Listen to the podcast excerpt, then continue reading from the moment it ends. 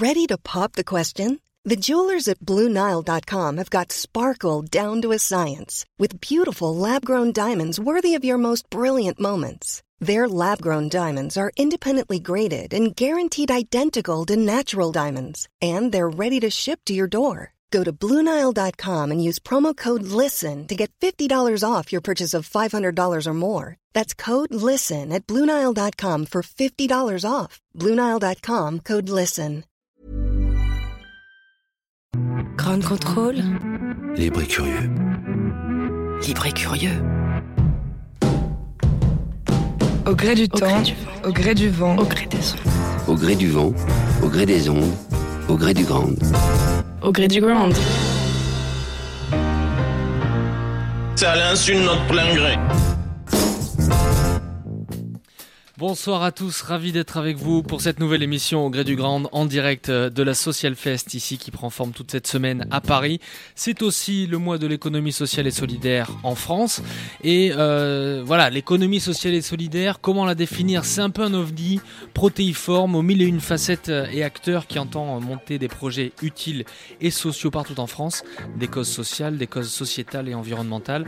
Et toute cette semaine va être rythmée par de nombreux rendez-vous ici au Grand Contrôle et en radio bien sûr avec Félix à la réalisation, avec Elise qui nous met en onde sur Facebook.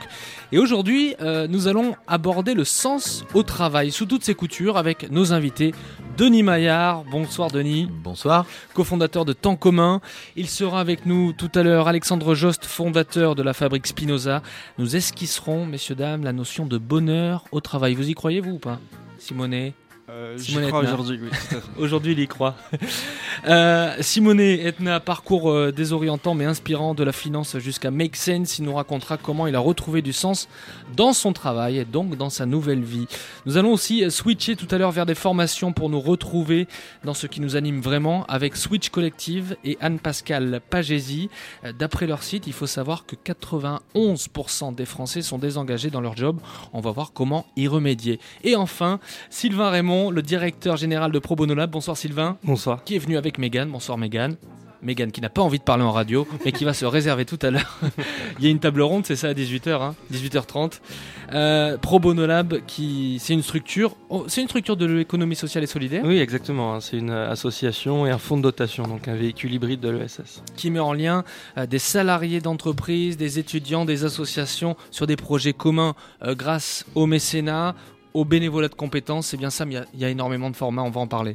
Exactement, et au pro bono plus largement. Et puis euh, Jérémy Pelletier sera avec nous par téléphone. Il est directeur des études à la fondation euh, Jaurès et il s'est interrogé. euh, cette fondation s'est interrogée sur les attentes des Français quant à leur travail. Il nous dévoilera les grandes tendances qui se dégagent. Vous êtes prêts? Au gré du grand spécial social, social Fest C'est parti. au gré du temps, Au gré du vent. au gré des ondes, Au gré du grand. Au du ground.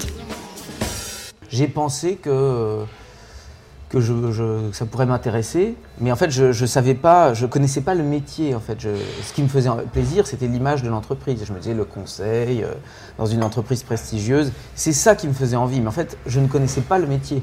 Et pour cause, quand on est étudiant, c'est très compliqué de savoir à l'avance en quoi consistent les différents métiers en entreprise.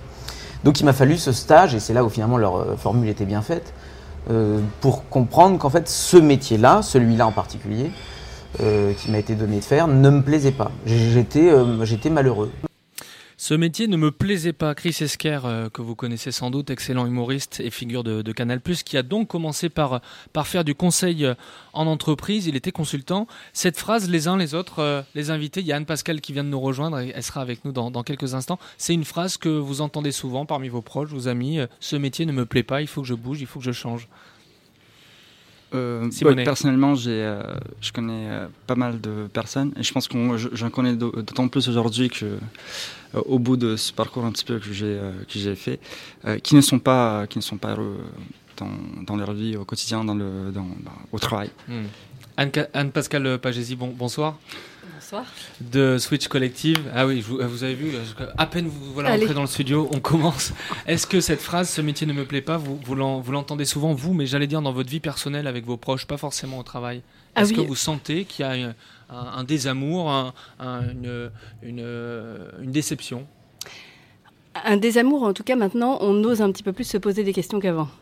Hmm. C'est-à-dire que si je parle de mon entourage personnel, euh, j'ai euh, entre 35 et 40 ans et on arrive dans la phase où ça y est, on travaille depuis 15 ans et les 10 premières années, on s'est pas posé de questions, on a foncé, on nous a fait tout bien, on, on a fait tout bien comme il fallait, comme on nous avait appris. Il faut être sérieux, faut faire son travail, il faut arriver à l'heure, faut faire un peu plus que ce qu'on nous a dit. Et en fait, à aucun moment, on nous a dit il faut se poser la question de est-ce que ça nous plaît ou pas? Hmm. Et après 10 ans, 12 ans, 15 ans, on commence à se lever le matin et à se dire mais en fait, si je m'avoue la vérité, ça commence à me gratter un peu quand même. Mm, mm. Et euh, Il y a comme une, remontée à la surface, une, une prise de conscience. Une prise de conscience qui a mis un petit peu de temps en fait, parce que comme on nous, comme on nous ouvre pas en fait les, les chakras d'une certaine manière pour nous poser ce genre de questions, ça met un petit peu de temps. Mm. Et on- ce qu'on valorise euh, par-dessus tout quand on sort de l'école, hein, que ce soit à l'école, l'université, etc., peu importe, ce qu'on valorise beaucoup, c'est une forme de réussite, de sens en soi, en fait, de la réussite professionnelle, de la carrière, tu as un job, puis un autre, parce que tu as monté dans la hiérarchie, parce que tu as bien fait ton travail. Et, euh, et l'idée, c'est pas de se dire si ça c'est bien ou c'est pas bien, mais c'est plutôt d'injecter une question très personnelle qui est mais en vrai, est-ce que ça me va bien ce que je suis en train de faire? Est-ce que j'occupe mon temps Mm. D'une manière qui me développe Et cette question-là, euh, cette question qu'on se pose tous, vous aider à la résoudre avec Switch Collective, on va en reparler dans, dans quelques minutes. Sylvain de Pro Bono Lab. Non, là-dessus, je, je suis tout à fait en phase avec euh, ce qui vient d'être dit euh, et, et dans l'entourage, euh, dans l'entourage proche, un, un certain nombre de personnes, en effet, qui se posent beaucoup de questions. Je pense que on, on voit euh, au sein de Pro Bono Lab euh, certains âges de la vie, et d'ailleurs, c'est c'est des, des âges où on- nous, on, on privilégie cet engagement par le partage de compétences, qui sont des vraies crises de sens au travail. On le voit beaucoup, nous, dans les grandes entreprises, puisque c'est avec elles qu'on travaille au quotidien. Et d'ailleurs, à la fin des missions Pro Bono, cette remarque qui est euh, que soit, en, effet, euh, ça a révélé le sens de leur travail momentanément, mais surtout cet aveu-là qui est de se dire, euh, en fait, c'est vous qui avez raison, vous, association. Moi, j'ai pas autant de sens dans mon travail au quotidien. Hmm. Denis Maillard, vous êtes spécialiste des relations sociales. L'an dernier, vous avez cofondé Temps commun avec Philippe Campinchi. Campinchi Campinki. Campinki, pardon. Corse. C'est un vrai Corse. Vous accompagnez les, les organisations, des entreprises, des institutions face aux impacts des phénomènes sociaux. Vous êtes servi en ce moment, j'imagine. Ben oui, euh, alors c'est l'impact des phénomènes de société sur euh, l'organisation. Et je pense, ce qu'on vient de dire là, c'est- assez intéressant parce que je pense que la mutation du travail qu'on est en train de vivre est un vrai phénomène de société euh, qui euh, finalement prend naissance à l'extérieur de l'entreprise sur les questions de sens que les gens se posent euh, tous les jours et qui a des impacts dans l'entreprise et de manière assez, forte. Et c'est ça que j'essaye d'interroger. Et que si je reviens sur ce qu'on disait à l'instant, évidemment, on, entend tous, je crois, et, on se pose tous la question, euh, ce qu'on est en train de faire, euh, est-ce que ça a du sens Est-ce que c'est utile Euh, Est-ce que je me sens bien Est-ce que je suis heureux le, mot a été, a été prononcé. Moi, ce qui m'intéresse, c'est de savoir pourquoi cette crise se pose. Pourquoi est-ce qu'aujourd'hui, euh, on est d'abord en capacité de se la poser et, à mon avis, elle se posait déjà bien avant, mais aujourd'hui, on peut, on peut véritablement la poser. Et qu'est-ce que derrière cette crise, euh, c'est quelle est la, la véritable, la véritable demande Mhm. Euh, Et c'est ça que j'essaye de, de comprendre. En, en préparant cette émission, puisque on, l'a préparée, on l'a co-préparée, hein, il y a beaucoup de collaborations qui se font en ce moment, c'est le mettre sens dans le travail, et on a eu beaucoup de plaisir à le faire. Vous, vous m'avez dit que euh, ça a toujours été une aspiration quand on parle de trouver du sens au travail, c'est pas quelque chose de fondamentalement nouveau. Qu'est-ce qui a changé avec notre génération? Alors, d'abord, euh, il faut revenir sur, euh, on va dire, un peu l'histoire. Pourquoi est-ce que c'est pas nouveau? Si on regarde, on se déplace 50 ans en arrière, euh, les grandes grèves de mai-juin 68, ces grandes grèves-là, elles sont portées non pas seulement par la question de la rémunération, mais beaucoup par la question du sens, beaucoup par la question de je ne veux pas perdre ma vie à la gagner et avec une demande très forte de liberté, d'autonomie. Et cette demande forte de liberté, d'autonomie, euh, elle, elle ne se pose véritablement qu'aujourd'hui. Pourquoi? Parce que euh, il y a une, on va dire une nouvelle génération qui arrive sur le, sur le marché. Enfin, des nouvelles générations, il y en a assez régulièrement. Mais en tout cas, celle-ci euh, arrive avec euh, d'abord euh, ce qu'on disait tout à l'heure, avec la- le- l'audace de poser la question du sens, déjà, euh, la possibilité technique d'y répondre. C'est-à-dire que si on veut travailler euh, chez soi, euh, si on veut travailler tard le soir, si on veut travailler, etc., Flexibilité on du peut le faire et on peut le faire bien. Mm, mm.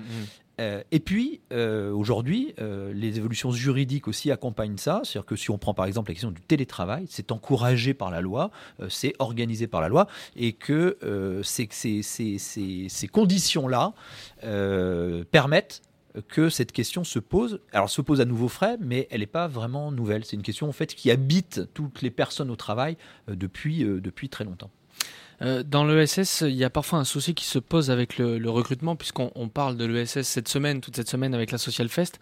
Euh, il y a des surdiplômés qui viennent, qui repartent, et ça pose un problème, Denis, avec les, profils qui sont militants euh, quand on parle de recrutement pour l'économie sociale et solidaire. Est-ce que vous pouvez nous, en dire un peu plus? Oui, ça c'est quelque chose euh, euh, qui m'a été. euh, moi, je travaille avec, euh, beaucoup de DRH et notamment dans, dans l'ESS. Et certains d'entre eux me disaient, ou d'entre elles, surtout des femmes, me disaient euh, on a un problème avec le recrutement, c'est que euh, faire un passage dans l'ESS, dans une association, dans une SCOP, dans. euh, Enfin. L'ESS c'est très divers aussi, hein. il Mhm. faut, je pense qu'il faut aussi avoir ça en tête.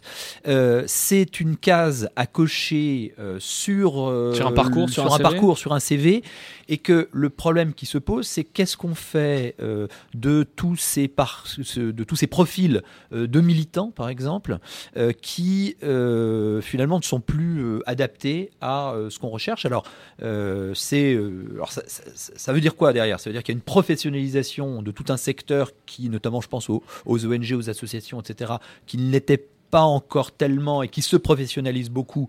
Et par exemple, le groupe Emmaüs a euh, créé il n'y a pas très longtemps une direction des ressources humaines. C'est relativement nouveau et je trouve que ça va dans le bon sens, c'est une très bonne chose. Euh, mais c'est vrai que cette question-là se pose. Euh, et donc, la question du sens, la question de l'utilité, la question de la reconnaissance, je crois que c'est ces trois questions autour desquelles on va, on va, on va discuter là. Il faut faire attention à ce que euh, les, euh, les jeunes diplômés, les, les, les- profils euh, très affûtés pour, pour, ce, pour, pour ces, ces, ces métiers-là, ne viennent pas consommer du travail, Mm. du travail qui, entre guillemets, aurait un sens, au détriment de tout un écosystème et, et de certain nombre de personnes qui, ont, voilà, qui sont là depuis, depuis plus longtemps. Voilà, s'agissant de, de, de la question, c'est c'est celle-ci. Mais c'est vrai que la question qui se pose euh, dans l'ESS, c'est que c'est un secteur qui attire parce que c'est une super marque employeur, Mhm. on va dire ça. Euh, la, la- la promesse de la marque employeur, c'est quoi? C'est du sens et c'est de l'utilité sociale. C'est-à-dire que c'est très fort. En même temps, la question que je vois et moi qui m'est souvent posée, c'est est-ce que c'est un super employeur? Et je crois Mhm. que là, On va en euh, reparler avec Anne Pascal. Je réellement. sais qu'elle a des choses à dire là-dessus avec Switch euh, Collective. On va bien sûr parler du sens qu'on donne à, à- à notre travail avec nos invités. Juste avant, on- on- vous avez employé le mot reconnaissance. Il y a une enquête qui est menée, je crois, euh, qui, qui vient d'être publiée il y a un mois par la Fondation euh, Jaurès. Et, et- et nous sommes en ligne avec Jérémy Pelletier. Bonsoir Jérémy. Bonsoir, bonjour. Euh, vous avez fait, oui, c'est vrai qu'à cette on ne sait pas si on doit dire, on doit, dire bonsoir, bonjour. Vous avez fait une étude euh, avec l'IFOP auprès des, des actifs français. Euh, La question que vous vous êtes posée, c'est qu'est-ce qu'il y a d'important dans le travail pour les gens qui travaillent C'est bien ça? Absolument. En fait, euh, l'idée de, l'enquête qu'on a réalisée auprès euh, de 1000, euh, 1000 actifs français, donc avec, avec l'IFOP, qui a été réalisée par Chloé Morin, Alain Mergier et donc Jérôme Fourquet, était en fait de, mettre en débat, ou en tout cas de vérifier ou non l'hypothèse de l'anthropologue, vous savez, David Greber, qui a théorisé et popularisé euh, d'ailleurs ce qu'on appelle les, les bullshit jobs, c'est job à la con. Euh, vous savez, pour lui, vous avez 40% euh, des gens, donc des actifs britanniques, qui occuperaient un métier à la con, donc 4 actifs sur 10 en Grande-Bretagne. ce qui lui Un métier à la con, c'est un métier qui a c'est- aucune utilité sociale aucune ni dans l'entreprise. Et... Absolument, Hmm. qui peut disparaître demain sans que euh, la société euh, en soit euh, impactée, euh, sans que euh, voilà le, monde dans lequel vous vivez euh, en soit impacté. Et euh, voilà, ce qu'on appelle nous euh, utilité. Donc dans l'enquête, on a pris euh, trois termes l'utilité pour soi, l'utilité pour l'entreprise, et donc l'utilité euh, pour la société dans son ensemble. Et donc lui dit, il y a quatre actifs sur 10 qui ont le sentiment euh, donc d'être dans ces jobs inutiles, donc qui sont ni utiles pour soi-même, ni utiles pour l'entreprise, ni, inu- ni utiles pardon pour pour la société dans son ensemble. Et on a voulu vérifier ça euh, donc euh, en France s'agissant des actifs français. Et alors, les résultats? Quelles sont les Et grandes alors, les tendances qui se dégagent? bah, finalement, les grandes tendances, c'est que les salariés français ressentent en fait moins euh, un déficit de sens, un déficit d'utilité que d'un manque de reconnaissance. En fait, quand on interroge les salariés français sur leur sentiment d'être utile à l'entreprise, leur sentiment d'être utile à la collectivité, vous avez aujourd'hui 9 actifs sur 10 qui se sentent utiles à l'entreprise, qui disent mon travail est utile à l'entreprise, je suis utile à l'entreprise qui m'emploie, et vous avez 8 sur 10 8 sur 10 euh, qui indique que mon travail euh, est utile à euh, la collectivité dans son ensemble, à la société. Ça vous a surpris ça? Alors, ça nous a surpris. En fait, ce qui est surprenant, c'est que finalement, il y a très peu de, de différence entre une fonction manuelle et une fonction de cadre, une fonction mhm. Euh, intellectuelle. On a très peu de, on a très peu de différences. D'ailleurs, quand vous interrogez les, actifs sur l'utilité euh, pour la collectivité, donc pour la société, euh, c'est intéressant de noter que le service public, du coup, a encore un sens. Vous avez huit vous avez huit commerçants et artisans sur 10 qui disent mon travail est utile pour la, collectivité, pour la société dans son ensemble. Vous êtes à 9 sur 10 chez les cadres et les agents de, de service public, notamment dans le domaine de la santé, dans le domaine de l'hôpital, alors qu'on sait très bien que c'est dans ce type de structure que les salariés, notamment avec ce qu'on appelle le New Public Management, sont en proie à des euh, changements euh, euh, profonds dans leur façon de, travailler, mais malgré tout, ils conservent un sentiment d'utilité très fort. Par contre, effectivement, quand on s'intéresse là à la façon dont les salariés se sont reconnus ou non dans leur entreprise, la façon dont les salariés se sentent ou non reconnus dans la société, là on voit que la France a une vraie spécificité par rapport à d'autres pays. Par exemple, on a comparé avec les salariés britanniques. On a comparé avec les mhm. salariés allemands, on a comparé avec les salariés américains. Et euh, quand bien même il pourrait y avoir des écarts de rémunération euh, entre les, actifs de ces différents, de ces différents pays, rien, euh, je crois, en tout cas, ça ne justifie pas l'écart qu'on trouve entre les Français et ces trois autres pays. En gros, vous avez aujourd'hui 44% des actifs français qui jugent que leur travail est reconnu à sa juste valeur par leur entreprise ou par la structure qui les emploie. 44%. C'est 20 points de moins que les salariés britanniques, c'est 32 points de moins que les salariés allemands et c'est 35 points de moins que les salariés américains. Voilà, donc vous avez euh, uniquement seulement 44% des actifs français qui jugent que leur travail est, reconnu euh, à euh, sa juste valeur. Donc le premier chantier, la première attente, c'est la reconnaissance. Et ensuite, vient ensuite vient l'utilité ou le sens qu'on peut donner à son travail, c'est le deuxième marqueur. Oui. Alors, c'est n'est pas tant en termes d'attente, de, c'est plutôt euh, en termes de, de sentiment. C'est en gros euh, de quoi aujourd'hui vous souffrez le plus. Est-ce que c'est euh, une souffrance en termes d'utilité ou est-ce que c'est une souffrance en termes de, reconnaissance? Et c'est vrai que finalement, ce qu'on a, ce qu'on a vu à travers cette enquête et avec un certain nombre d'entretiens qualitatifs, c'était que finalement les Français qui, vous savez, investissent beaucoup dans le travail. Le travail a une fonction identificatoire très forte dans, dans, ce pays. C'est pour ça d'ailleurs que tous les débats politiques et tous les responsables politiques qui peuvent parfois s'exprimer sur le travail, sur la fin du travail, etc., soulèvent très souvent des, des, des débats assez anxiogènes parce que les Français, effectivement, accordent une fonction identificatoire forte au travail, mais ils doutent en fait euh, le moins possible finalement de leur utilité au travail. Alors il y a sans doute aussi une précaution de la part des, actifs français à ne pas douter justement de l'utilité parce que si on commence à douter de l'utilité de son travail, du sens finalement de, de, son travail, euh, bah, c'est une partie de son identité aussi qu'on remet en cause, c'est une partie de son identité qu'on questionne. Mais donc c'est vrai qu'en les interrogeant, on s'est aperçu que c'était euh, d'abord et avant tout sur la reconnaissance. Et d'abord et avant tout sur la reconnaissance, euh, bah, ça peut s'expliquer par, euh, différentes, par, par, différents facteurs. D'une part, l'instabilité, je dirais, du moment économique dans lequel nous vivons, mhm. qui entraîne finalement une dévalorisation des grandes figures d'autorité.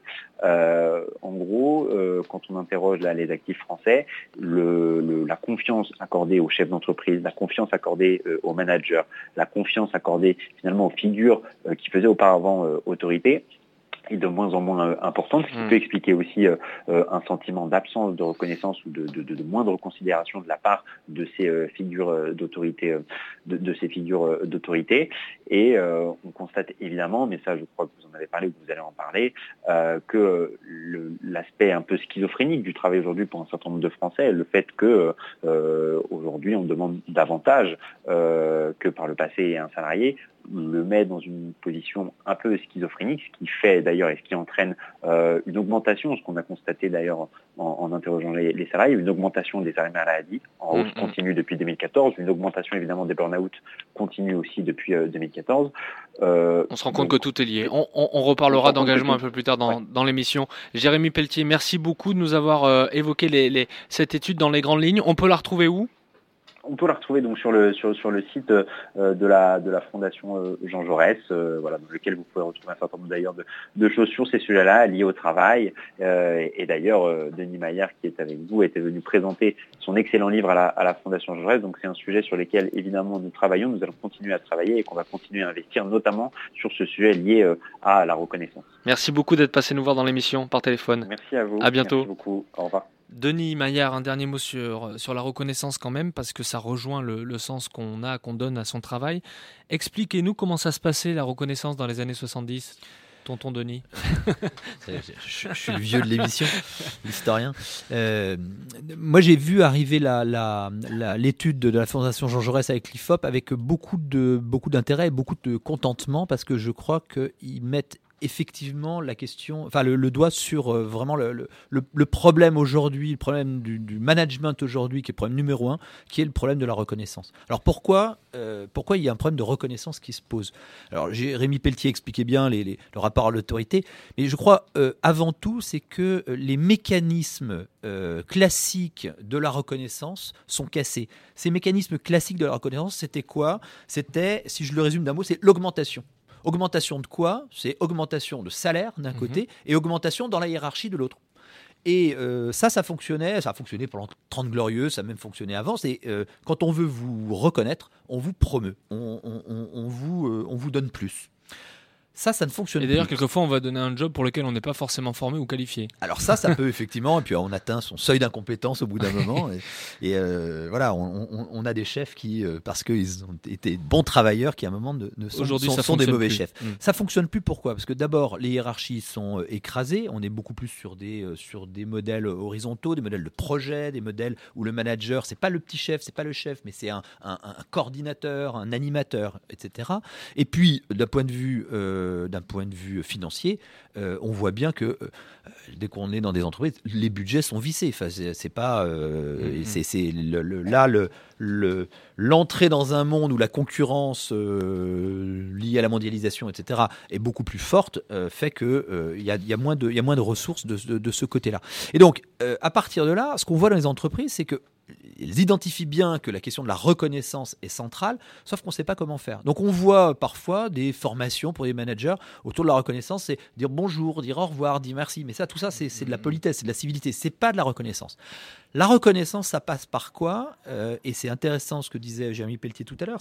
Ça, passe par euh, la reconnaissance par les pairs, qui est euh, la possibilité d'avoir une visibilité et un retour sur son travail. Est-ce que je fais du bon travail? Ça, c'est important. Et puis, la reconnaissance par la hiérarchie, et là, on retrouve le grand mot, c'est donner du sens.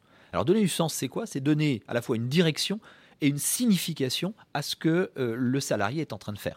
Et là, on va retrouver les questions de l'ESS. Peut-être que pour le coup, euh, si l'ESS, je disais tout à l'heure, ne se différenciait pas forcément, euh, elle a là des, arguments à faire valoir à ce niveau-là. On a plein de questions et on va recentrer bien sûr sur le, sens qu'on donne à son travail. Mais euh, c'est pas étonnant que la reconnaissance et le, sens soient très liés, Sylvain de Pro non, c'est vrai que moi, mon, regard est un peu différent. On, est, on accompagne des collaborateurs d'entreprise dans des phases. On, dit souvent que le pro bono, c'est euh, la parenthèse affective dans, dans, un monde très pragmatique, où euh, en fait 98% des collaborateurs qui s'engagent à la fin se sentent utiles. C'est le résultat des études d'impact qu'on a qu'on a sorti là très très récemment. Euh, donc donc la question de l'utilité dans, dans, ce type de mission n'est pas n'est pas une question. Euh, ce qui est intéressant de juger pour nous, c'est la différence justement entre le quotidien de ces personnes-là et cet effet levier que peuvent avoir ce type de mission euh, pour la suite, sur le fait de développer aussi des nouvelles compétences. Il y a 78% des, collaborateurs qui disent développer de nouvelles compétences euh, euh, dans le cadre de ces missions pro bono, ce qui réinterroge en effet les modèles de management, c'est de savoir comment on est même sur des nouvelles logiques complètement expérientielles, sur des, sur des logiques où, étonnamment, lors de missions pro bono, en fait, ce qui est pratique, c'est que tout le monde est au même niveau. Il s'avère que là, on, fait moins intervenir le collaborateur que l'individu et ce qu'il a à donner au plus profond de lui-même. Mais ces deux choses-là, sur, sur, sur ce qu'on orchestre nous, sont en effet indissociables. Alors, vous êtes le, nouveau directeur de, de, Pro Bono Lab depuis combien de temps? Depuis janvier. Donc, euh, tout récemment, euh, euh, sur cette structure. C'est une structure qui existe depuis quelques années déjà. Pour refaire l'histoire pro bono, ça veut dire en latin pour le bien public. Si pro bono publico, exactement. C'est ça. La formule latine pas très développé en France pendant quelques années, pendant longtemps, à part les avocats, je crois. Exactement, années 90, euh, milieu euh, fiscaliste, avocat euh, aux États-Unis qui commence à, donner des compétences gratuitement à des causes d'intérêt général, à des causes sociales et sociétales. on va écouter quelque chose, que, un événement qui s'est passé à, Lyon il n'y a pas longtemps. Je crois que c'est la Pro Bono Lab Factory. On a, on a récupéré un, extrait, vous allez nous en parler. Euh, alors, ce qui nous a poussé à participer à cette journée, c'est euh, de confronter un petit peu nos idées à euh, du public voilà, qui ne connaît pas forcément notre projet, mais qui, qui aurait le recul suffisant pour, pour nous proposer et puis des choses qui nous permettent d'avancer un petit peu et de développer notre activité. Le plaisir de voir qu'il y avait des, gens qui étaient prêts à nous accompagner et qui en ont aussi retiré du sens de, de nous accompagner. Donc, ça permet de voir que ce qu'on fait finalement, de prendre un peu de recul et de voir que ce qu'on fait, euh, ça peut être utile. il y en a d'autres qui le voient positivement, donc ça c'est cool. Et puis ça nous apporte aussi plein d'idées et euh, qui ont été traduites petit à petit en un, un plan d'action. Euh, voilà, donc aussi des choses concrètes et opérationnelles. C'était à Lyon, hein, il y a quelques heures, quelques jours, je crois. Ça Exactement, c'était le, 2 octobre dernier à Lyon. Donc, première édition de la Pro Factory en région. Et le gros temps fort de la Pro Factory, donc la fabrique du bien public, c'est euh, le 14 et 15 novembre prochain. Et c'est toutes les entreprises de Paris La Défense qui seront engagées. Donc ça, ça arrive très vite et ça se passe à la défense. Sur quoi ils ont échangé là à Lyon? Alors la, thématique euh, qui était, euh, en fait, euh, Pro Bono Lab identifie à travers des études territoriales un certain nombre de fragilités des écosystèmes locaux et va essayer d'organiser des dynamiques collectives. Alors là, il y a des collaborateurs d'entreprises, AG2R La Mondiale, Fondation Carrefour. en fait, vous embarquez les entreprises avec vous. Hein. On, on, essaie d'associer aussi des demandeurs d'emploi, des migrants, des étudiants et d'essayer de travailler sur une l'intelligence collective qui va permettre de confronter les regards de ces différents publics sur une thématique qui était euh, le bien manger, bien vieillir, donc qui était une thématique qui était identifiée comme prioritaire pour le territoire euh, Auvergne-Rhône-Alpes, euh, et où on va essayer de faire en sorte qu'en une journée, sur ce qu'on appelle nous chez nous les, fameux marathons, mhm. c'est un peu votre produit phare, hein, les, marathons chez Pro Bono. Exactement, mais il y a ces, ces huit structures qui sont accompagnées par ces profils extrêmement différents, et c'est vrai que là, sur le tour de table final, que ce soit pour les demandeurs d'emploi ou les collaborateurs d'entreprise, le premier mot qui, ressort et qu'on a entendu, c'est vraiment ça m'a a donné du sens à, mon travail, à mon activité aussi. J'insiste sur le fait qu'il faut bien dissocier les deux.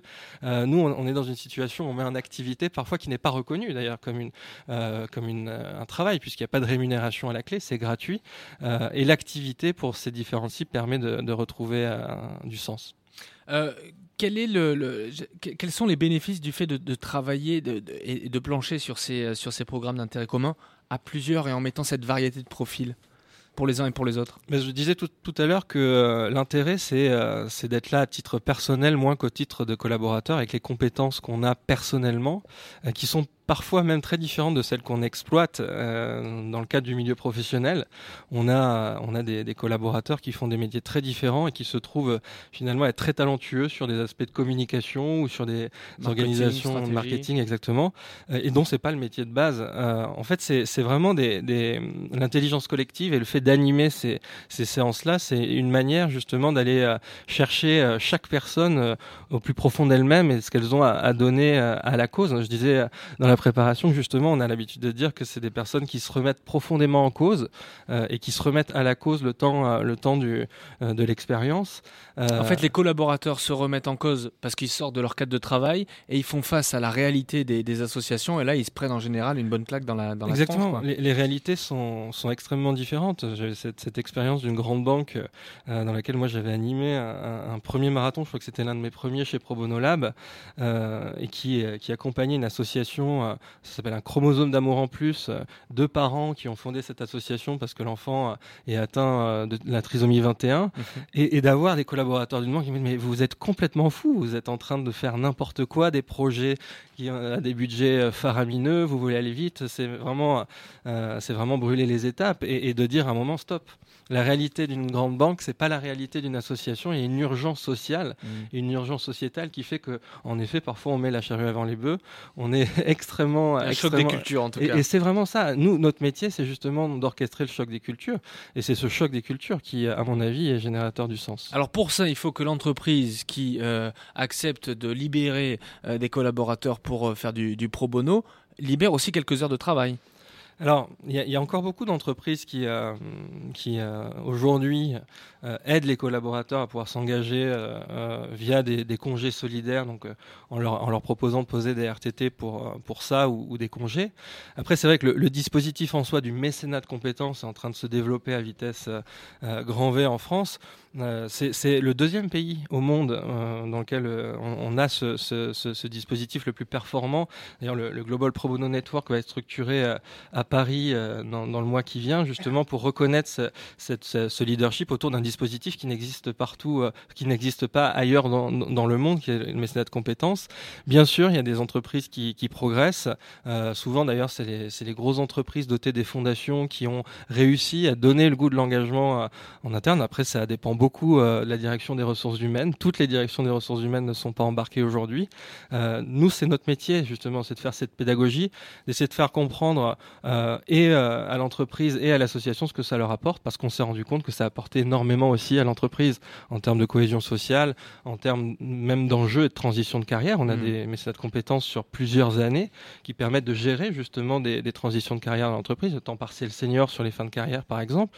Euh, et et l'idée, c'est d'essayer de comprendre tout l'intérêt, de se dire que le mécénat de compétences, le pro bono, c'est plus forcément euh, futile mais très utile, et que c'est plus forcément en marge mais très au cœur des stratégies RH des entreprises. Euh, les uns les autres, Simonet, euh, Anne-Pascal, Denis, est-ce que vous avez des, questions sur Pro Bono, sur comment ça fonctionne, sur des questions que vous posez en même temps que, Sylvain nous parle? Moi, j'en ai une. Pardon, je vais mettre un peu le pied dans, le plat, mais est-ce que c'est pas une forme de,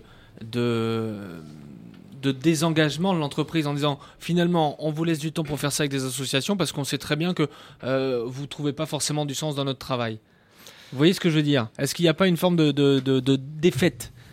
Mais je pense que euh, ça, ça dépend, ça dépend à quelle échelle on se place au niveau de l'entreprise. Quand on, on mène une politique d'engagement qui est extrêmement structurante, où euh, on a des entreprises qui ont décidé de former leurs collaborateurs par l'intermédiaire de l'engagement citoyen, par exemple, et de le faire extrêmement régulièrement. Il y a au sein d'entreprises des véritables parcours d'engagement des collaborateurs qui euh, sont en train de se construire euh, ici ou là, avec le fait de sensibiliser via des formats extrêmement légers, les fameux Citizen Day, et puis le fait à chaque étape de la carrière de pouvoir donner l'opportunité à chaque collaborateur de pouvoir poursuivre cet engagement. C'est surtout, je pense, euh, 98% des collaborateurs qui s'engagent sur ces missions-là sont des collaborateurs qui s'engagent en dehors. Mm.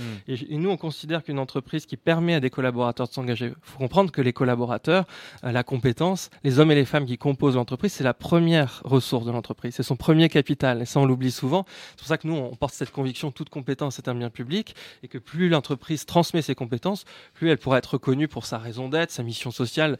Euh, c'est très en vogue, ces, ces sujets, ça sera dans le Code civil bientôt, mais c'est en, en effet une manière, au contraire, je pense, de, de se responsabiliser par rapport à ces enjeux. Denis Maillard. Je trouve ça extrêmement, euh, extrêmement intéressant. Et notamment, euh, ça rejoint quelque chose qui se développe aujourd'hui beaucoup, euh, dans, dans- enfin, dans beaucoup d'entreprises, qui est euh, l'expérience collaborateur. Euh, C'est-à-dire que les entreprises se, se, se, re- se réforment, se, se- se- reconstituent autour de deux, de deux indicateurs, qui est l'expérience client, bon ça on voit bien, et notamment l'économie numérique, c'est quelque chose de- d'extrêmement important, et puis de plus en plus l'expérience collaborateur. Et ce que je trouve très intéressant, c'est que euh, l'expérience collaborateur, on ne sait pas forcément comment la, comment la prendre. Quelles sont, euh, finalement, elle, elle- elle est faite de quoi Et là, euh, dans le- l'exemple que vous donnez, c'est- c'est- euh, extrêmement intéressant parce que euh, elle, elle prend corps. C'est-à-dire qu'en donnant du temps et de la compétence sur euh, différentes, euh, différentes choses, l'entreprise peut aussi euh, valoriser des compétences qui seront réutilisées dans, dans- dans l'entreprise et euh, faire euh, une expérience pour ses collaborateurs euh, intéressante. Je, je trouve que, enfin, c'est une remarque, mais en tout cas, c'est Ça fait plaisir. Oui, oui, c'est- ça, c'est no- c'est notre quotidien. Et c'est vrai qu'il y a des entreprises qui sont en train de se dire, de prendre ce prisme de l'engagement. On se dire qu'on va passer de l'engagement des collaborateurs à l'engagement collaborateur Mmh. en enlevant des, en disant si on leur permet justement de défendre des valeurs fondamentales de l'entreprise et qu'ils s'y retrouvent, alors là, la quête de sens euh, pourra se révéler. Et nous, on, on va un tout petit peu plus loin, c'est de se dire que on comprend au fur et à mesure des missions qu'on qu'on opère, au fur et à mesure des missions qu'on qu'on imagine. Il y a plein de Euh, formats aujourd'hui, a- Oui, dire, a- a on dit que ça va de deux heures à deux ans. Parce que le- pendant longtemps, est- il y avait le marathon, c'était très dense Oui, pendant quelques heures, et aujourd'hui, il y a un vrai accompagnement qui peut se faire sur plusieurs mois, plusieurs années. L'idée, l'idée, c'est vraiment l'accompagnement des structures, en effet. Mm. Et d'ailleurs, pour aller, pour aller plus loin que ça, ce qu'on essaie de développer maintenant, c'est au lieu de mettre le collaborateur dans l'association, c'est de mettre l'association dans l'entreprise. C'est vraiment, euh, on s'est rendu compte qu'en fait, il y a 78% des collaborateurs qui étaient en train de développer des nouvelles compétences dans ces expériences-là, et surtout que ça permettait de transformer euh, l'entreprise sur trois critères. Un, la créativité. Deux, la résolution de problèmes complexes, essayer d'essayer de penser les choses euh, autrement. Et trois, l'empathie. Savoir vraiment tout ce qui va être le métier de l'accompagnement de demain, les fameuses soft skills, et qui vont faire que l'entreprise va se transformer de l'intérieur. D'où en effet installer les locaux des associations dans les entreprises demain. C'est ce qui, c'est ce qui se passe dans certaines déjà. entreprises. Je pense euh, notamment à la, à la fondation ADP qui, euh, qui a décidé d'accueillir une sorte d'incubateur en interne d'associations euh, et de se dire que le pro bono, finalement, le mécène a autant à apporter aux porteurs de projet que le contraire et qu'on est bien dans une logique de co-construction entre les deux. Dans quelques instants, on va switcher avec euh, Anne Pascal et Switch Collective. On va parler de réorientation, de, de, alors de, pas de formation, comment on appelle ça, de programme de développement personnel. C'est hyper concret, vous allez voir, euh, c'est vraiment intéressant ce qu'ils font. On va aussi parler du parcours de, de Simonet qui est avec nous, Simonet Etna qui, qui est aujourd'hui chez Make Sense, mais qui fait aussi d'autres choses. Euh, une question, puisqu'on parle de l'économie sociale et solidaire toute cette semaine, est-ce que dans les faits, est-ce que dans les chiffres, il y a un gros pourcentage de personnes qui quittent leur boulot pour aller travailler dans, dans l'ESS ou montrer, euh, monter des projets euh, en lien avec l'utilité sociale aujourd'hui Ou euh, c'est difficile de mesurer? Bon, ça c'est la question compliquée. Ça concerne, non mais est-ce que ça concerne uniquement des gens qui sont urbains, parisiens, ou est-ce qu'à la campagne aussi, dans des milieux un peu plus ruraux, des gens quittent l'entreprise pour aller dans l'ESS Ça vous savez ou pas? Je crois que les, les questions qu'on se pose ici, pour, pour ce que j'en vois, elles sont effectivement euh, très, euh, très urbaines et très CSP+. Mm. Euh, alors en même temps, on peut se dire que euh, ce qui taraude l'esprit de certains peut tarauder l'esprit de tout le monde. Mais c'est vrai que la, la, la, la- les- la possibilité de se poser ce genre de questions, la possibilité d'y donner, d'y apporter une réponse, et ça serait intéressant de voir comment Switch fonctionne là-dessus et quelles sont les personnes que, que vous accompagnez, parce que euh, il me semble que pour l'instant c'est encore, encore un phénomène euh, assez, euh, assez urbain, euh, assez euh, peut-être même parisien. à Même voir. si on a beaucoup de demandes en province. Alors c'est ça qui est Ça intéressant. arrive, euh. Ça arrive, il y aura plein de petits locaux de Switch euh, en, en province très très vite. D'abord, j'ai un bac pro, service de proximité et vie sociale, que j'ai poursuivi avec un BTS, économie sociale et familiale. Enfin, je, j'ai pas, euh, voilà, j'ai- j'ai plus fait d'études pour l'instant que travailler. Quelle est votre principale motivation? L'argent. L'humain. Ah, moi, je suis à fond dans l'humain. C'est bien. C'est d'aider l'autre, je pense. C'est bon, ça, comme. euh, Enfin, c'est bien, ça, comme. Euh, J'aime bien le quartier. J'aime beaucoup les, les gens diminués. Depuis tout petit, hein, tout petit. C'est de favoriser l'autonomie des, des personnes handicapées, je dirais. C'est- C'est-à-dire leur insertion sociale. Le sport également. Il faut bouger, faut pour l'insertion euh, dans la vie, quoi. C'est des personnes euh, qui peuvent rien faire. hein. Et j'ai eu ma première vraie expérience professionnelle. C'était Madame Dupont-Moretti. Une très très vieille dame, très très vieille. Que j'ai assisté jus- jusqu'à la fin, au quotidien. Je vous vois, je vous vois sourire les uns les autres. Simonet, vous reconnaissez ce film? Euh, non, mais C'est intouchable. euh, intouchable.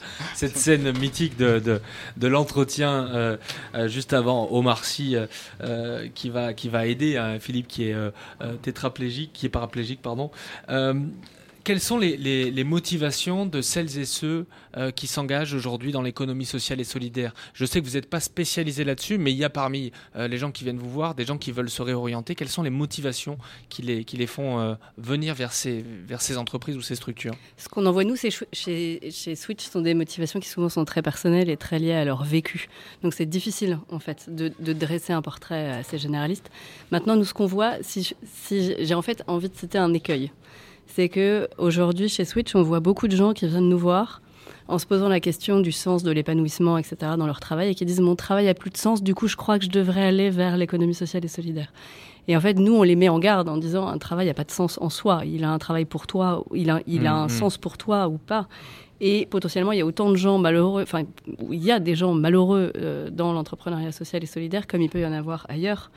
Et euh, du coup, la question, c'est pas euh, est-ce qu'il faut switcher vers l'entrepreneuriat social et solidaire, c'est est-ce que c'est bien pour toi Mm, mm. Est-ce que ça a du sens aujourd'hui Est-ce que ça peut avoir du sens durablement Euh, Quelles sont tes motivations et, euh, et ensuite, on décide si c'est si un projet qui, est, qui sera viable ou pas. Mais, mais en tout cas, voilà, les motivations, souvent, elles sont, elles sont, elles sont diverses. Elles mais sont nous, on met en garde vraiment, vraiment contre cet écueil de je vais aller trouver du sens euh, dans des métiers qui sont censés Mm, en mm, avoir mm. plus que d'autres. En Vous, fait. é- vous- vous évitez d'évangéliser tous ces, Ouais, tous ces, tout ce secteur-là. Ouais. Euh, Anne-Pascale Pagési, Switch Collective, euh, ça existe depuis combien de temps? Bientôt trois ans. et, et alors, quel est le sens du collectif dans ce que vous faites? Le, nous, on a, alors je suis pas cofondatrice, mais, euh, mais je travaille avec Switch depuis bientôt un an et demi. Le- la dimension collective chez nous, elle vient contrer une forme de sentiment de solitude de gens qui osent donc se dire je suis plus très bien dans mon travail, voire mm, ça va plus du tout. On a, on a un, un scope assez large, hein. on a une échelle assez, euh, assez large de gens qui viennent nous voir, soit parce qu'ils commencent à plus être très bien et à plus se projeter dans leur travail, et on a des gens qui sont en train de se remettre d'un burn-out. Donc on est quand même sur un scope très très vaste. Euh, même si je le précise, on n'accompagne pas de gens en burn-out, on les, Mhm. on les accompagne après, en fait, une fois qu'ils sont en reconstruction. Et, euh, et en fait, ce qu'il y a de commun avec ces gens-là, c'est que souvent, quand ils commencent à se poser des questions, ils ont l'impression d'être un peu tout seuls. Certains se disent même, bon, j'ai un CDI, je gagne de l'argent, il y a plein de gens qui ont plein de ouais. boulot, qui n'ont pas de boulot, j'ai pas le droit de me plaindre en fait. Mm. Donc bon, tais-toi et continue quoi. Euh, et, et puis euh, quand ils commencent à se dire non mais en vrai, j'aimerais bien faire quelque chose, mais je vois pas du tout comment faire. Je peux pas en parler à mon chef. Si j'en parle à mes parents, ça va les stresser. Euh, si j'en parle à mon conjoint, peut-être qu'il va porter un regard sur moi que je vais pas assumer. Euh, donc voilà, on voit beaucoup de gens qui se sentent un petit peu seuls. Et donc pour contrer ça, la logique de Switch collective, donc, c'est de former des groupes euh, de 40 personnes. On a une logique assez systématique. 40 personnes constituées en promo pendant six semaines Mhm. qui vont travailler ensemble une fois par semaine, tous les jours individuellement à la maison et une fois par semaine en collectif, et venir s'entraîner, en fait, s'entraîner et s'entraider dans une dynamique de changement. Alors, très concrètement, ça se passe alors qu'ils sont encore dans l'entreprise? Ça se passe quand ils ont déjà quitté l'entreprise? 80% sont en poste. Donc, l'entreprise est au courant de ce qu'ils font ou pas? Pas nécessairement. Pas nécessairement. Et là aussi, il y a Mais ça pas se fait de- pas sur le temps de travail. Non, alors on a ouvert des promos sur le temps de travail pour les gens qui sont soit en transition professionnelle, euh, soit en congé maternité, soit qui sont freelance en fait et qui sont totalement euh, libres de leur agenda. Mais c'est euh, c'est encore assez marginal en fait puisque la plupart de nos promos se rassemblent le soir une fois par semaine entre 19h30 et 22h30. Ça se fait où Ça se fait près de Saint-Lazare, c'est ça C'est voilà, on est juste à côté de la gare Saint-Lazare et on laisse la possibilité aux gens qui s'inscrivent euh, de le dire ou non à leur manager. Hum, hum. Alors, il y a des profils très variés, vous l'avez dit. Mhm. Euh, ça peut être des personnes qui se remettent d'un burn-out, ça peut être des gens qui se posent des questions. Tout à fait. Euh, euh, concrètement, comment vous parvenez à faire remonter ce qui est important euh, chez chacune d'entre elles quand ils viennent chez vous quelles, Leurs motivations les, les plus profondes, le sens qu'ils donnent à leur travail, ça passe par quoi? Alors Switch, ce qu'on leur apprend déjà en six semaines, ce qui est important, c'est qu'on leur apprend une méthode. Et une méthode qu'ils vont pouvoir appliquer pendant six semaines et qu'ils vont pouvoir injecter dans leur quotidien à long terme. Puisqu'on ne peut pas prétendre changer la vie des gens en six semaines. Euh, mais donc on leur apporte une méthode et euh, on leur apprend à se poser des questions sur eux. Puisque beaucoup d'entre eux viennent nous voir en nous disant bah, en fait, moi, j'ai jamais pris le temps de savoir Mm. euh, fondamentalement quelles sont mes valeurs, qu'est-ce qui me motive, qu'est-ce que j'aime. On est pris que dans la pas. course du travail, on, pose avance, on avance, on avance et on, Ouais. on regarde pas. Et donc, on leur apprend dans un premier temps à, à se poser, en fait, comme on dit, et, euh, et donc par toute une série d'exercices qui sont issus euh, de tout un ensemble en fait de pratiques, de disciplines, euh, issus du coaching, issus de la psychologie positive, euh, issus de la psychologie tout court, etc. On a construit un maillage de- d'exercices qui les fait avancer dans leur connaissance d'eux-mêmes. On les fait de- on les fait interroger leurs proches aussi, etc., etc. Mhm. Donc la question fondamentale, c'est d'une certaine manière, connais-toi toi-même et puis lance-toi sur le chemin de la connaissance de toi-même, puisqu'une fois de plus, on se connaît pas en six semaines. Ce qui est pas un exercice facile, j'imagine, au début. Non, hein. non, non, Ouais, ce qui est pas simple. Faut Ce qui est pas à simple. lâcher prise, faut apprendre à... Il y a un côté assez grisant de se dire je m'engage enfin, dans, quelque chose qui va peut-être contribué à me révéler un petit peu plus à moi-même, euh, à changer mon regard sur moi, à, me faire être un petit peu plus positif en fait sur moi.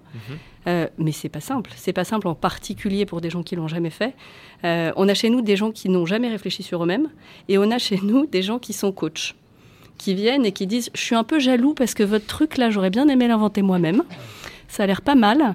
Euh, donc j'aimerais bien voir ce que vous faites et Ouais. qui à la fin des six Alors- semaines nous disent en fait ça m'a appris des choses. Il faut aller voir, et si vous avez des questions pareilles à poser, il faut aller voir le site de Switch Collective. Il est génial, franchement, en termes d'univers. Il y a, il y, a, il y a, comment il s'appelle, le prince de Bel Air, il y a Will. Enfin, c'est très très drôle. Il y a, des, il y a plein d'expressions qui reviennent, etc. Alors, j'ai découvert que switcher, ça voulait dire inventer un parcours qui nous correspond. Mhm. Il y a ce chiffre, hein, euh, 91% des travailleurs français qui sont in- insatisfaits. Euh, et, et vous, vous avez misé sur une chose aussi, c'est l'obsolescence programmée de certains métiers. Nous, ce qu'on dit, euh, même si là je vais le dire très rapidement, c'est que, euh, on en parlait tout à l'heure et Denis Maillard, vous en parliez, le, le marché du travail est en mutation profonde, le rapport au travail est en mutation profonde et il a été, il a été accéléré par le- les mutations, les évolutions technologiques. Aujourd'hui, on travaille plus comme on travaillait avant et Mm. aujourd'hui, on voit apparaître sur le marché de l'emploi des métiers qui n'existaient pas du tout il y a encore très peu de temps. Quand vous, vous allez aujourd'hui sur des sites, sur des plateformes d'emploi, euh, il y a certains noms, en fait, on ne comprend même pas. Ce sont des nouveaux métiers. Et donc, nous, ce qu'on dit, c'est que raisonner en termes d'opportunités de métier, c'est devenu obsolète. Puisque euh, avant, si je caricature, on pouvait vouloir faire carrière dans le marketing ou alors en tant qu'avocat, etc. Aujourd'hui, il y a une grande, un grand nombre de familles de métiers qui sont touchées par ces mutations. Et euh, si on se projette dans 3 ans, 5 ans, 10 ans dans le métier tel qu'on le pratique aujourd'hui, en fait, on est hors course, Mm. puisque potentiellement notre métier n'aura plus du tout la même physionomie dans très peu de temps. Donc finalement, Ça change un plan de carrière, ça. ah, mais ça change Si ça carrément un plan de carrière. ça change complètement un plan de carrière. Et du coup, ça devient une opportunité de se dire, OK, je vais... Mm, mm. Qu'est-ce qui se passe si je raisonne plus en me projetant dans mon métier, mais si je me projette en comptant sur moi, en fait, et sur là où peut être ma meilleure place sur le marché de l'emploi. Parce que l'idée, quand même, c'est évidemment d'être connecté à un vrai marché de l'emploi. Mm, Enfin, mm, il mm. n'y a pas une espèce de pas réalité vis tes idéale. rêves et connais-toi Bien toi-même sûr, sans non, non, pas du tout. C'est ni euh, devenons tous entrepreneurs, ni allons tous élever des chèvres, ni il existe quelque part une réalité idéale qui t'attend et qui t'aime. Euh, pas du tout. C'est le marché de l'emploi. Au-delà de, de l'équipe, de ce collectif et des jeunes, euh, des jeunes, pas des jeunes d'ailleurs, enfin c'est- c'est c'est globalement des, des personnes qui sont des jeunes travailleurs, des jeunes. euh, ils On ont a, quoi euh, on L'âge a l'âge moyen 70% de personnes qui ont entre 28 et 40 ans. Hmm. On a 20% de personnes qui ont plus de 40 ans. Oui, parce que c'est- le fameux âge où on, on peut basculer aussi. hein, où on, se, on a eu un, une- de un sens. premier parcours, c'est ça, la crise de sens. Il y a tout un collectif pluridisciplinaire euh, d'entrepreneurs et d'experts. Il y a Axel Tessandier, Oussama Hamar, euh, Grégoire Chamsky, euh, qui est expert en exploration. Il y a Mhm. Véronique Souchon, qui fait, elle, de, De la de la sophro. sophrologie. Ludovic Freitas, qui est, qui est un créatif. L'objectif, c'est de sortir avec un projet ou un- d'être prêt à candidater pour un poste à la fin de ces, de ces euh, six semaines? L'objectif chez nous, c'est d'avoir identifié les éléments fondamentaux, les éléments moteurs de la construction de son parcours. Donc, quand vous sortez de chez Switch, dans 90% des cas, vous n'avez pas, euh, vous n'allez pas vous projeter dans un secteur, dans un métier, dans un job. Vous allez savoir ce que vous voulez injecter dans votre vie professionnelle et savoir le transformer en métier potentiel. Et ce qu'on vous apprend aussi, c'est à passer à l'action Mm. et à se dire tiens, si tu veux injecter en grand quelque chose de nouveau dans ta vie, comment tu peux l'expérimenter en petit d'abord? Euh, Est-ce que vous avez les uns les autres euh, Denis, Juste une, question remarque que, euh, bon, je, je connais un peu Switch, mais là je viens d'apprendre quelque chose qui est qu'il y a des coachs qui euh, viennent suivre le programme et je trouve que euh, cette remarque que vous avez faite comme ça euh, est, est- est en fait euh, pleine de sens. Euh, un coach, c'est quoi traditionnellement? C'est quelqu'un qui va, qui est sorti de l'entreprise et qui va aider ceux qui sont dans l'entreprise, surtout à y rester. Alors que là, votre démarche, elle, elle est vraiment intéressante. Alors, si, si on, on prend un peu de, un peu de hauteur, le, le grand sociologue Hirschman euh, américain, il avait écrit, euh, enfin, il, il a écrit plusieurs livres, mais notamment, il, il disait que face à un phénomène ou quand, quand il y a une défaillance d'une institution, de, on, on a trois, on a trois, euh, trois possibilités. Lui qui disait exit, voice ou loyalty. Donc, exit, c'est euh, partir. Voice, c'est se battre. euh, et alors, pour être dans le travail, c'est pour être euh, créer un syndicat. euh, Ouais. se- voilà. Et loyalty, c'est comment est-ce qu'on fait pour y rester? Si je reprends ma définition du coach, lui, c'est celui qui va vous faire que vous soyez loyal, euh, loyalty. Et ce que je trouve très intéressant, c'est que euh, euh, c'est un mécanisme. le, le moment peut-être le plus le plus comment dire le, le plus intense dans la vie d'un salarié, c'est le moment où il donne sa démission. C'est le moment où il se reprend en tant que tel en disant je jouais un rôle, mais en fait j'étais moi-même sans l'être tout à fait. Et il y avait une publicité il y a quelques années, euh, même pas mal d'années, Ah, de, a la, de, de française des Ouais. jeux. Euh, Au revoir, arrivait, au revoir, président. C'est le moment le plus intense de la vie de salarié. c'est Allez vous faire foutre. Ouais, J'ai ouais. plus rien à vous devoir. Sauf que ça, c'est un rêve individuel euh, Mm. qu'on ne sait pas. Alors aussi, on, on joue au loto et on se dit, à un moment, je gagnerai. Et puis, je- je- voilà, la française des jeux. Euh, je trouve que, que Switch, pour le coup de ce que vous expliquez, c'est euh, bien mieux que la française des jeux. Parce que la française des jeux, on gagne pas à tous les coups. Euh, et, que, et que là, c'est organiser l'exit. Mm. Et euh, l'organiser collectivement. Et c'est ça que je trouve. euh, voilà, Mhm. très Alors il y a des ateliers gratuits, mais il y a, y un- il y a un prix quand même à la base pour suivre la formation. Oui, bien sûr. C'est euh, 696 euros pour six semaines. Voilà. Et, et ça peut être pris en charge, euh, non pas par l'entreprise, j'imagine. C'est pris en charge par certaines entreprises. Oui, Ah, oui, ça, on a certaines entreprises qui nous envoient leurs leurs collaborateurs euh, parce qu'ils ont eu une discussion tout à fait transparente sur le fait que le collaborateur se sent plus bien dans son travail, mais n'a pas, en- pas envie de quitter l'entreprise. Sylvain de, de Pro Lab, finalement, il y a, quand vous regardez euh, ce que fait Switch, quand on regarde ce que vous Mm. faites, il y a plein plein de choses pour retrouver du sens dans son travail. Oui, mais c'est intéressant parce que on- nous, on, a, on a aidé certaines entreprises à essayer de mettre en place des dispositifs de mécénat de compétences en milieu de carrière, justement, sur- pour ces jeunes ou, euh, ou ces, euh, ces quarantenaires qui étaient en crise profonde de sens au travail, en se disant, on va, on va créer cette parenthèse dont j'évoquais tout à l'heure, on va les sortir de l'entreprise momentanément, et puis derrière, l'enjeu, c'était de, de conserver les talents à la base. Oui. Et ce qui est génial, c'est qu'en les suivant, on peut faire tout ce qu'on veut, nous, dans le suivi, mais à la fin, il y avait cet effet intense de la démission, souvent. C'est de se dire qu'ils avaient découvert quelque chose qui correspondait plus à leur valeur euh, profondément. Je pense qu'il y a cette question de la valeur, il y a la question de, des qualités euh, qui étaient les, les, les- les leurs et, et qu'ils avaient réussi à, à objectiver. Le mode de travail qui leur correspondait mieux, en effet, dans, dans le secteur euh, de l'ESS, là, pour, euh, pour ces personnes-là. Et du coup, euh, une position qui était extrêmement différente. Voilà. Et cet alignement faisait que, en fait, le résultat final, alors qu'on voulait conserver les talents, c'était la, la démission intense. Mais ça, ça rejoint exactement, Mm, mm, mm, justement, ça- cette, cette évolution. Alors on va se tourner quand même vers Simonet qui écoute attentivement, qui a pris des notes, etc. C'est un Ouais. bon élève. Bon Simonet, Etna, tout en lui résonne l'Italie. Euh, J'ai décidé de vous inviter à cette émission, Simonet, parce qu'on s'est rencontrés il y a pas longtemps. On a préparé une émission ensemble qui s'appelle What If, qui parlait de la transition énergétique. Vous travaillez euh, chez Make Sense, mais vous connaissez bien Switch Collective. Absolument. Parce que vous avez eu un premier boulot, racontez-nous, votre Oui, premier job. J'avais euh, dans une vie euh, passée, j'avais, euh, j'étais un chef de projet donc dans une dans une agence de traduction qui était en effet spéciali- euh, bah, spécialisée dans la, dans la finance. Euh, et euh, c'est un. Donc vous traduisiez des documents financiers? Non, moi j'avais des comptes clients. Ouais. que- qui avaient des demandes de traduction, donc qui étaient des, des boîtes, voilà, de, des, des sociétés de gestion, des entreprises du CAC 40, donc il y a des, vraiment finance pure et dure. Et euh, mon, mon, travail était de euh, bah, superviser le processus de production de ces traductions. Donc moi, je recevais la demande du client, je gérais, euh, bah, je rassemblais des équipes, je gérais le flux de- des documents, je, voilà, je veillais là, au processus, à la qualité du livrable. Donc voilà, ça c'était, c'était mon. Donc je traduisais pas directement, non. Est-ce qu'il y a eu un moment où cette question du sens au travail elle vous est remontée à la figure? Oui, alors j'ai eu une première, comment dire, possibilité de réfléchir à ma, mon parcours, à ma reconversion euh, quand une boîte, une entreprise dans laquelle j'ai travaillé euh, pendant deux ans a été rachetée puis fermée. Donc j'ai eu un temps de, de réflexion et j'avais suivi un premier bilan de compétences qui était payé par la boîte, qui était financé par, par l'entreprise elle-même, euh, qui faisait partie d'un dispositif, euh, voilà, de, c'est un licenciement économique, donc un, dispo- un dispositif euh, social, on va dire. Mais c'était complètement plat. Donc j'ai, je suis revenu au même. Donc euh, au bout de quelques, de quelques mois, j'étais euh, démarché par euh, une entreprise qui faisait exactement la même chose et j'ai accepté le même euh, boulot même que qu'auparavant. Voilà, c'était Qu'est-ce qu'est-ce qui a été le, le déclic pour vous? Euh, bah, il y avait euh, donc il y avait déjà une réflexion qui était qui était en cours. Mhm. Je je je j'allais au travail juste pour payer mes factures. Donc je donc là, là je, où je vous rejoins, je, je me reconnais un petit peu dans tous les tous les, les, les discours qui ont été faits jusque là.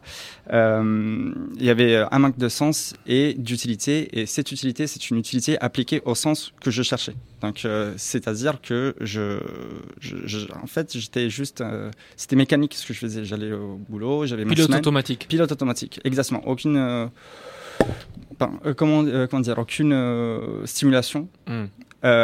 Et je ne m'y reconnaissais plus. Donc voilà, j'ai connu Switch, c'est là que, que tout a commencé.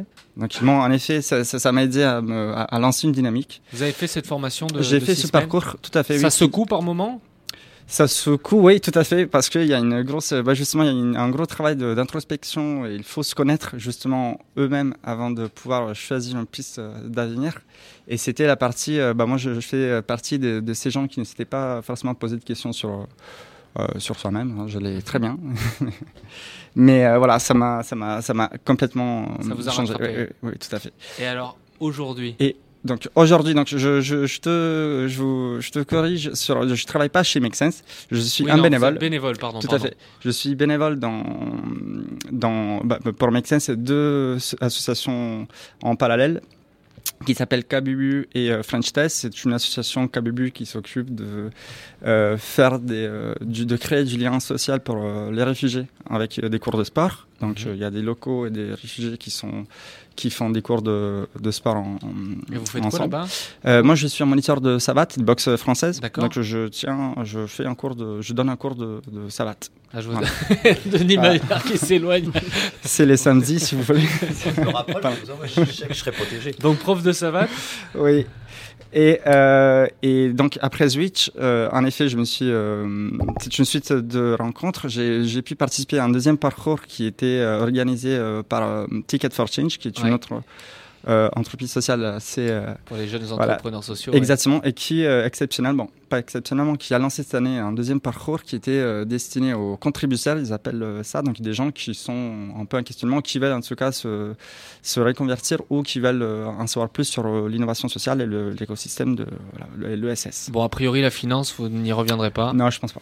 Ou sauf si c'est de la Ou finance solidaire. si c'est voilà, exactement, une finance. euh, Il y a, il y a des bonnes choses aussi qui, qui commencent à Donc émerger vous ce, domaine, euh, vous prenez ce temps pour vous pour euh, regarder ce qui se fait dans certaines structures, pour, euh, pour finalement cette pluridisciplinarité, ça vous va bien aujourd'hui? Absolument, ça me convient, ça me ça m'aide aussi à, bah, à créer un réseau. Euh, Peut-être un jour ça va de- devenir un, un, un- un travail rémunéré. Euh, que, parce qu'aujourd'hui, parce vous êtes au chômage? Euh, Je suis au chômage, tout à fait. Ouais. Voilà. Mais euh, je cherche activement, donc euh, ça c'est pour euh, rassurer ma conseillère qui, me, qui nous écoute peut-être. C'est pour Pôle emploi, ça. Exactement, ça c'est Les uns les autres, est-ce que vous avez une question à poser à, à Simone Etna sur la suite, sur euh, ce qu'il anime Denis Moi, ça, me- ça Denis me- Maillard. ça m'amène euh, une, question. Ce que, ce que vous dites, euh, enfin, c'est c'est la question de Louis qui est de dire euh, vous pourriez retourner travailler dans la finance. Et oui, je pourrais si c'est de la finance solidaire. Et là, la, la- la- la question, c'est euh, est-ce qu'on travaille différemment dans la finance classique et dans la finance solidaire? C'est-à-dire que c'est ce qu'on disait tout à l'heure, c'est est-ce, quelle est la, la véritable différence de l'économie sociale et solidaire euh, en termes de, de travail, en termes d'utilité sociale, on la voit bien. Je vois, j'imagine qu'il y a une différence entre la finance classique et la finance solidaire, mais en, en- en termes de travail, est-ce qu'on peut travailler différemment? Et c'est, euh, en vous écoutant, c'est une des questions que, que je me pose. Ouais, je, je, je, je pense que la grosse différence, et ça, ça s'applique à n'importe quel, travail, c'est que c'est une mission. On, s'investit d'une mission qui, euh, dépasse juste, euh, qui dépasse le, le comment dire, les, euh, les, les données. En italien, en italien, En italien, je vais passer. Euh, on, a, on a une mission, donc cette mission, on, on a un sens, on se donne, on, on cherche euh, à, à accomplir une mission, on va dire, qui a, qui a du sens pour nous. Mhm. Ce qui n'est pas forcément le, le cas quand on, quand on fait euh, un travail qui, voilà, justement est un gagne-pain et puis ça se limite à ça. Et ça change la mission et ça change la façon de travailler dans le sens où on a, on, on se sent utile et on sent on, on a l'impression que son temps n'est pas du temps perdu, Mmh, mais c'est euh, voilà, on contribue à une cause, on met une petite brique, même si c'est ça se fait par C'est un projet le qui- remplissage qui nous de d'un tableur Excel ou voilà. Mmh, Anne-Pascal Une question, Simonet. tu as changé d'environnement, enfin, tu as quitté ton environnement professionnel et tu vas chercher autre chose. Aujourd'hui, tu es angoissé Non, pas du tout. Ok. Non. Non, non, Ouais, je- je très ça, bien. c'est le côté prof de savate, ça, vous savez. Voilà. Tu- non, non, mais c'est une des t'envisages, en fait, périodes ouais, plus fertiles où je teste énormément de choses, donc d'où le- cet engagement dans plusieurs associations qui me permettent aussi de monter en compétences, notamment chez Make Sense, euh, voilà, en créant des événements ou euh, en animant des ateliers de- d'intelligence collective. C'est, c'est, voilà, on se forme en même temps qu'on, est utile. Et c'est, euh, voilà, moi je, je- c'est une période extrêmement fertile. 58 minutes pour vivre, ça pourrait être le, le- le symbole de cette émission. Au départ, on avait 40 minutes, finalement, on a pris le temps. on a débordé un petit peu, mais c'était vraiment intéressant et c'est vrai que ça ouvre d'autres, d'autres questions, j'imagine, bien sûr. Pour les auditeurs qui nous écoutent, un tips, un conseil euh, pour les uns les autres retrouver du sens dans leur travail. Qu'est-ce que vous leur diriez? Une action, un geste? Sylvain de Pro Bono Lab. Justement, bah, moi, je, je, moi je pense que euh, on, on peut que promouvoir cette, cette idée que euh, nous toute compétence est un bien public et que il y a, y a toujours euh, il y a toujours quelque chose ou, euh, ou une initiative dans l'entreprise qui nous permet de se saisir de euh, de cette opportunité là de, de, de pouvoir euh, travailler, agir autrement et de redécouvrir un peu euh, son travail à travers euh, des ouvertures euh, qui sont préconisées et proposées à gauche à droite. Euh, Mhm. donc voilà, c'est c'est c'est justement d'essayer de saisir toutes ces opportunités là. En une phrase, Anne-Pascal. Difficile. hein Euh, un conseil. Éviter de tout jeter à la poubelle. Quand Ouais. on se retrouve plus dans son travail, on peut avoir tendance à penser qu'en fait on a tout faux, alors que parfois il faut pas tout changer. Il faut se poser la question de pourquoi je donne plus de sens à ce que je fais. Est-ce que c'est la nature de ce que je fais? Est-ce que ce sont les activités que je pratique au quotidien? Est-ce que c'est mon environnement qui me pollue? Et potentiellement parfois il faut juste changer un paramètre. Simonet. Euh, moi, mon conseil, c'est de oser euh, le changement.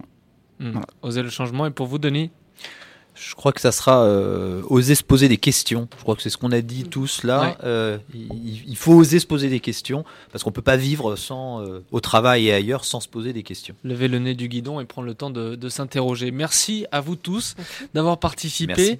J'espère que vous repartirez les uns les autres avec euh, quelques réponses aux questions que vous vous posez peut-être euh, à, à l'autre bout du, du, transi- du transistor. Peut-être que vous repartirez aussi avec des questions que vous ne vous posiez pas avant. En tout cas, il existe un tas de structures, on l'a vu, qui peuvent vous accompagner hors et dans l'entreprise. Merci à mon Féfé pour la réalisation. Merci à Elise qui nous a mis euh, sur les ondes de Facebook. Vous pourrez retrouver ce podcast sur grandecontrôleparis.com. On se quitte avec Youssoufa sur Radio Grande Contrôle. La chanson s'appelle Destinée. Chacun s'interroge sur le sens de sa vie. Qu'est-ce qui nous pousse? Est-ce la quête du bonheur ou la fuite des mauvais jours?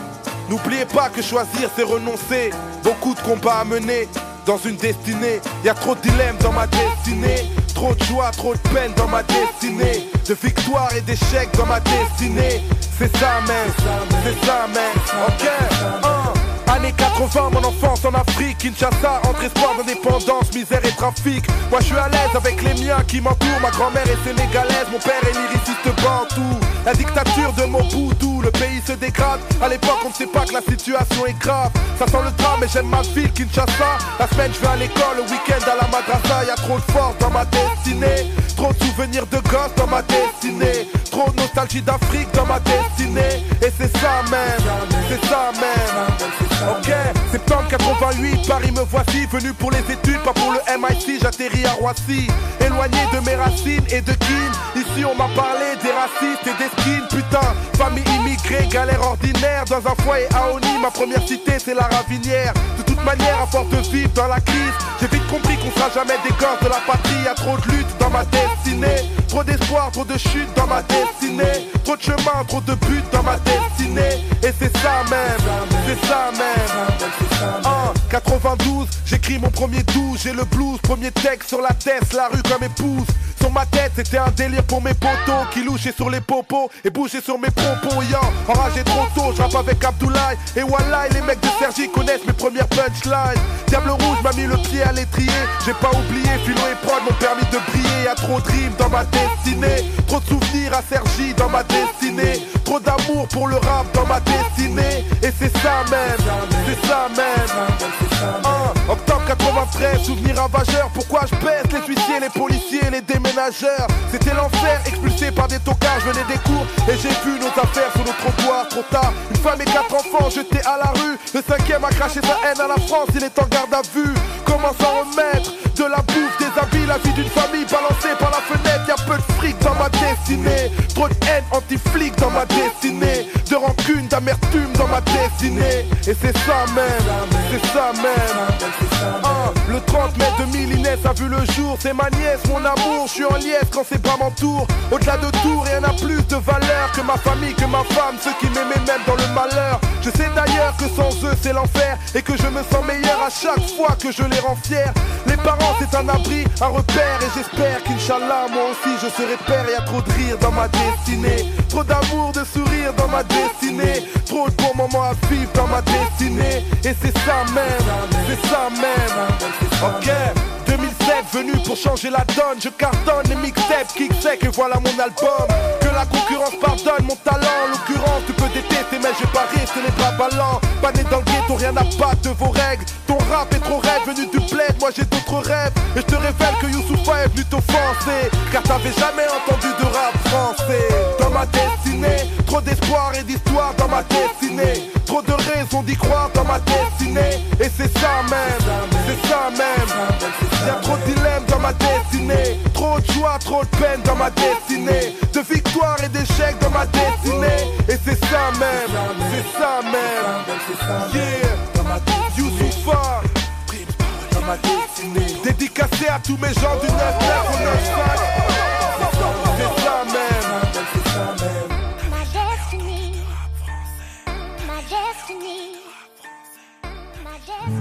Ground Control.